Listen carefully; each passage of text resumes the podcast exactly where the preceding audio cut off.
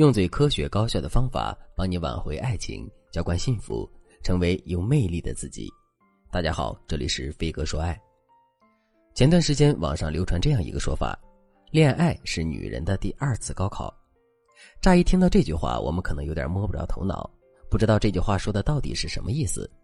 可是仔细想想，我们就会发现这句话真的是妙趣无穷。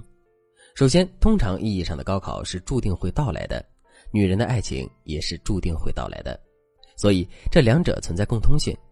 另外，高考是人生的一个重要节点，而恋爱也是我们通往幸福的一个关键节点。最后，每个人在高考中的成绩都是不同的，每个人在恋爱中的成绩也是不同的。有的女人可以在恋爱中如鱼得水，并最终收获满满的爱和幸福，可有的女人却会在爱情里屡屡受挫，最终失去爱的信心和勇气。为什么会有这样的不同呢？难道有的女人天生就注定在爱情里有好运，而有的女人却注定在爱情里经历坎坷吗？当然不是。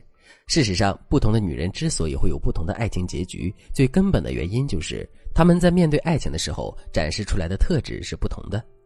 如果我们展示出了良好的爱的特质，那么我们的爱情大概率会变得一帆风顺。可是，如果我们展示出了糟糕的爱的特质，那么我们的爱情之路就会注定坎坷。听到这里，大家肯定都很想知道什么样的爱情特质才是有利于我们的爱情发展。下面我就来给大家分享最主要的三个点。当然了，如果你想在这个基础上了解更多，或者是想要针对自身的具体情况得到导师专业的帮助的话，你都可以添加微信文姬零五五，文姬的全拼零五五来预约咨询。第一点，你要努力成为男人的必需品，而不是消耗品。你是一个可以很好的控制住自身情绪的女人吗？如果你的回答是否定的，那么你就很有可能会成为男人心目中的消耗品。为什么控制不住自身情绪的女人对男人来说会是一种消耗品呢？这是因为啊，男人必须要不断的消耗自己的耐心，才能维持我们情绪的稳定。可是人的耐心是有限的，也是自私的。谁愿意一直想当蜡烛一样点燃自己照亮别人呢？所以，我们不稳定的情绪注定会给男人造成很大的压力。当男人的耐心被消耗完之后，他更是会绝情的离我们而去。这也就意味着，一个具有消耗品特性的女人在感情中是很难会有一个好的结局的。相反，男人更喜欢必需品特性的女人。什么是必需品呢？空气对于人来说是必须的，因为我们一刻都离不开它。汽油对汽车来说也是必须的，没有汽油，汽车将寸步难行。对一个特定的人来说，他根本就无法舍弃的东西就是他的必需品。这个道理放在感情中也是如此。如果一个男人是很自卑的，那么你对他的肯定和崇拜就是他的必需品。如果男人是一个很缺爱的人，那么你对他的不离不弃，给到他的安全感就是他的必需品。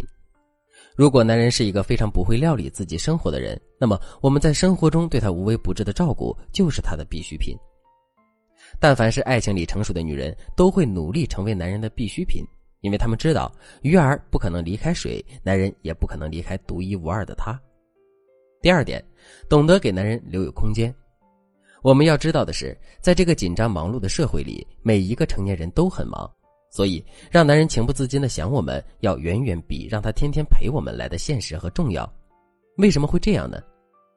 不知道大家有没有听过这样一句话：喜欢一首歌，千万不要把它设置成闹钟，因为听得多了，你也是会吐的。其实，成年人的恋爱也是如此。你天天缠在男人的身边，你和男人之间的相处体验肯定会慢慢的下降，甚至你还会因为这种爱的体验下降，逐渐成为男人心中的负担。而当你成为男人心里的负担之后，男人最开心的事情就是逃离你，而不是靠近你。那么，聪明的女人是怎么做的呢？他们会大胆的拉开自己和男人之间的距离，让男人没有办法轻易的得到他们，得不到的永远都在骚动。所以，男人越是得不到，他就越是会时时刻刻的想着我们。这样一来，两个人的爱情质量反而是高的。第三点，永远不要在冲动的时候做决定。在十年爱情辅导的生涯中，我接过很多关于挽回的案子。通过汇总这些案子并进行总结之后，我发现，大部分的分手原本都是可以不分手的，因为他们分手的原因都不是两个人之间存在着不可调和的矛盾或者是三观的问题，而是一些误会、赌气和冲动。其中有一个案子，我的印象很深刻。有位学员一冲动就跟男朋友提了分手，男人正好是玻璃心，面对分手的打击，他一赌气就娶了家里介绍的相亲对象。等到这位学员想起挽回的时候，男方的酒席都已经办完了。事后我问这位学员后悔吗？学员表示他真的很后悔，如果再给他一次机会的话，他一定不会像之前一样冲动。可是这个世界上是没有卖后悔药的，我们在爱情里所犯的错也永远都不可能被抹掉，所以别冲动，别做让自己后悔的事情，这是我们永远要给自己的警醒。我们要时刻提醒自己，爱情是坚强的，它可以穿透异地恋，穿透父母的阻隔，穿透数年的等待。可与此同时，爱情也是脆弱的，一个误会，一次小小的吵闹，一件不值一提的小事情，都可以把一份爱逼到绝境。所以，千万不要在冲动的时候做决定，也千万不要让自己做后悔的事情。如果在听到这节课程之前，你已经做了让自己后悔的事情，可是却不知道该如何进行补救的话，你可以添加微信文姬零五五，文姬的全拼零五五，来获取专业的帮助。好了，今天的内容就到这里了，我们下期再见。